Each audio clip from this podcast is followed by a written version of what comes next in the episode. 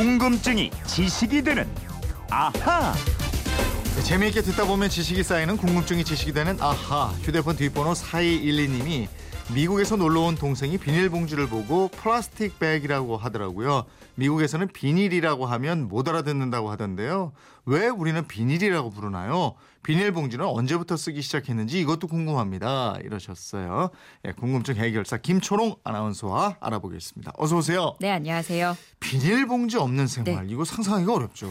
그러니까요. 언제 가장 많이 씁니까? 저는 요즘에는 아이와 놀아줄 때. 아이와 놀아줄 때? 청각이 발달해서 네. 뽀시락뽀시락 소리 나는 굉장히 좋아하더라고요. 아, 그게 반응을 보이는군요. 네, 막 울 때 요거 한번 네. 뽀시락해주면은 잠깐 울음을 멈추고. 근데 아이가 우리 이거 뭐 예. 장에 가서 장 볼 때라든지. 아, 없으면 예? 큰일 나죠. 떡볶이 순대 뭐 이런 거 살 때라든지. 아니, 떡볶이 이거 비닐에 넣어야 맛있어. 이상하게. 맞아요. 네. 군대에서도 많이 썼거든요.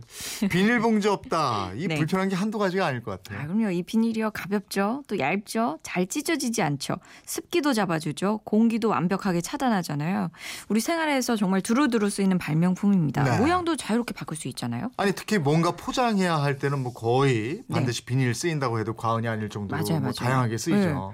그런데 네. 대부분의 물건이 물 닿으면 쉽게 망가지잖아요. 네. 근데 비닐은 완벽하게 방수가 되죠. 맞아요. 예, 뭐 종이로 만든 우유팩 있잖아요. 그냥 종이였으면은 액체에 젖어서 사용할 수 없는데 네. 그 종이를 비닐로 감싸면 얼마든지 가능하잖아요. 음, 음. 이렇다 보니까 단 일 분 동안에 전 세계에서 백만 장의 일회용 비닐봉지가 사용된다고 와, 합니다. 이 정도예요? 일 분에 백만 장이나요? 네. 어마어마하네. 이 비닐은 뭐로 네. 만들어요? 폴리에틸렌이라고 하는 재료로 만들어요. 네. 석유를 정제할 때 생산되는 나프타를 분해하면 에틸렌이 나오는데요. 이 에틸렌을 중화해서 만드는 게 폴리에틸렌입니다. 음. 비닐봉지뿐만 아니라 플라스틱 음료수병, 전선용 피복 재료, 필름 이런 데 쓰이는데요. 아주 우연하게 발명됐습니다. 아, 이것도 우연하게 발명이 됐어요? 네. 예, 정말 요긴하게 사용하는 발명품 중에서 우연하게 발명된 게 많아요. 네, 그러게요. 이 폴리에틸렌을 십구 세기 말에 독일의 과학자 한스 폰페치만이 가장 먼저 우연하게 발견했지만 네. 실용성이 없는 것으로 여겨지면서 그냥 잊혀져요. 음. 시간이 한참 흐른 천구백삼십삼 년 영국의 임페리얼 화학공업사의 연구진이 실험 도중에 다시 이 물질을 우연하게 발견하게 돼요. 음. 이때부터 전화선이라든가 파이프, 연료 탱크 같은 딱딱한 플라스틱 제품을 만드는데 본격적으로 사용되기 시작했습니다. 아, 그러니까 처음부터 비닐봉지로 사용되기 시작한 건 아니었군요. 네, 이게 비닐봉지 용도로는 천구백오십 년대에 영국의 슈퍼마켓이 본격적으로 등장하면서 사용되기 시작해요. 예. 그러나 지금도 그렇지만 그때도 화학물질로 봉지를 만들어서 사용돼도, 사용해도 되느냐 음. 그런 논란이 많았다고 합니다. 네.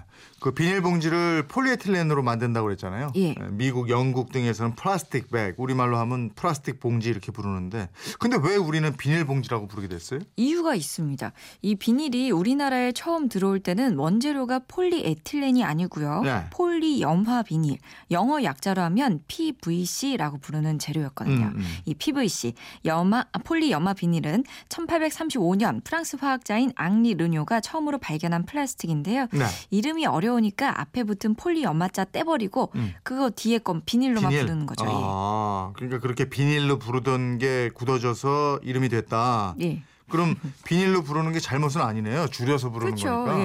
예. 그런데요. 이 피브이씨에서 환경 호르몬이 나온다는 사실이 드러났어요. 예. 그래서 그 후로는 피브이씨로 비닐을 만들지 않고 아까 말씀드린 폴리에틸렌으로 비닐봉지를 만듭니다. 음. 이 때문에 우리가 미국이나 뭐 영국에 가서 김미어 비닐백 하면 못 알아듣고요. 예. 플라스틱백. 아니면은 폴리백 이렇게 말을 해야 합니다. 네. 근데 피브이씨에서 나오는 환경 호르몬이 폴리에틸렌에서는 안 나와요? 안 나온대요. 어. 사실 뭐 피브이씨도 피브이씨 자체에서 환경 호르몬이 나오는 게 아니고 네. 딱딱한 피브이씨를 부드럽게 만들려고 넣는 첨가물 가소제에서 나와요. 음. 즉 피브이씨가 아니고 가소제가 환경 호르몬의 주범이라는 거죠. 네. 아무튼 이 때문에 비닐 만들 때 폴리에틸렌을 쓰는데 이 폴리에틸렌은 원래부터 부드러운 성질을 가진 플라스틱이기 때문에 가 가소제를 쓰지 아. 않고 비닐을 만듭니다. 그 비닐 포장용지 보면 영어 약자로 피이 이렇게 써 있던데 이게 네. 폴리에틸렌의 약자인가요? 네, 맞습니다. 음. 폴리에틸렌, 피이 그 자체로도 비닐의 재료로 쓰이지만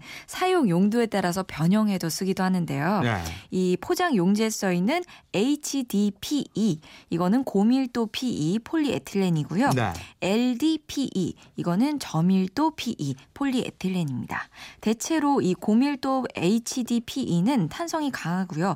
단단 단단하기 때문에 식품 포장재 등으로, 등으로 주로 쓰이고요. 네. 저밀도 엘디피이는 주로 농업용 비닐이나 섬유, 자파류 포장 등등 이 부드러운 비닐을 만드는 데 쓴다고 보시면 되겠어요. 음, 이 폴리에틸렌 피이로 제과점 샌드위치도 싸고 뭐 예. 케첩이나 마요네즈 같은 음식을 담는 용기로도 사용하고 이러는데 맞습니다. 인체에는 해가 없겠죠? 지금 시중에 유통되는 플라스틱제 도시락통이 대부분 이 폴리에틸렌 재질로 만들어졌는데요. 네.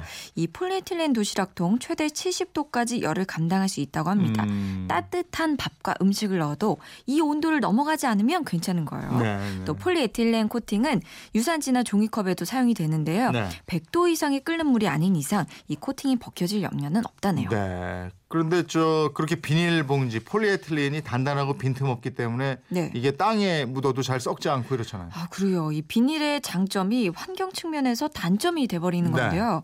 땅에 묻히면 백 년이 지나도 썩지 않고 바다로 흘러들어가면 썩지 않고 떠다니면서 음. 바다 생물에 해를 입히거나 음. 이 미세 플라스틱이 돼서 다시 우리 식탁으로 돌아오고 말이죠. 네. 이게 돌고 돕니다. 네. 그리고 불로 태우면은 다이옥신 같은 일 급 발암물질이 나오고요. 그러게 말이에요. 근데 그렇다고 뭐 아예 안 쓸 수도 없는 아유, 말이죠. 그렇죠. 그래서 고민이요. 일각에서는 이 비닐을 안 쓰면 종이로 포장을 해야 하는데 그것도 나무도 베고 종이 만드는 과정에서 네. 더 많은 에너지 써야 하고요. 이게 환경에 더 해롭다 이런 의견도 있습니다. 음. 최근에는 땅에 묻으면 썩어버리는 플라스틱도 개발이 됐는데 지금 우리가 할 수 있는 일은 가능하면 사용을 적게 하고 네. 재활용하는 거, 음. 또 다 쓴 비닐봉지나 플라스틱 반드시 분리배출을 해서 재사용을 할 수 있게 하는 예. 거 이겁니다. 요즘 뭐 많은 분들이 이거 잘 하고 계신데 그래도 더 신경을 써야 되겠죠. 맞습니다. 예, 비닐봉지를 왜 비닐이라고 부르게 됐는지 사이일이 님 궁금증 풀리셨습니까? 선물 보내드리겠고요. 앞으로도 궁금증 호기심 생기면 그건 이렇습니다. 줄여서 그이 앞으로 많이 보내주시기 바랍니다. 지금까지 궁금증이 지식되는 아하 김초롱 아나운서였습니다. 고맙습니다. 고맙습니다.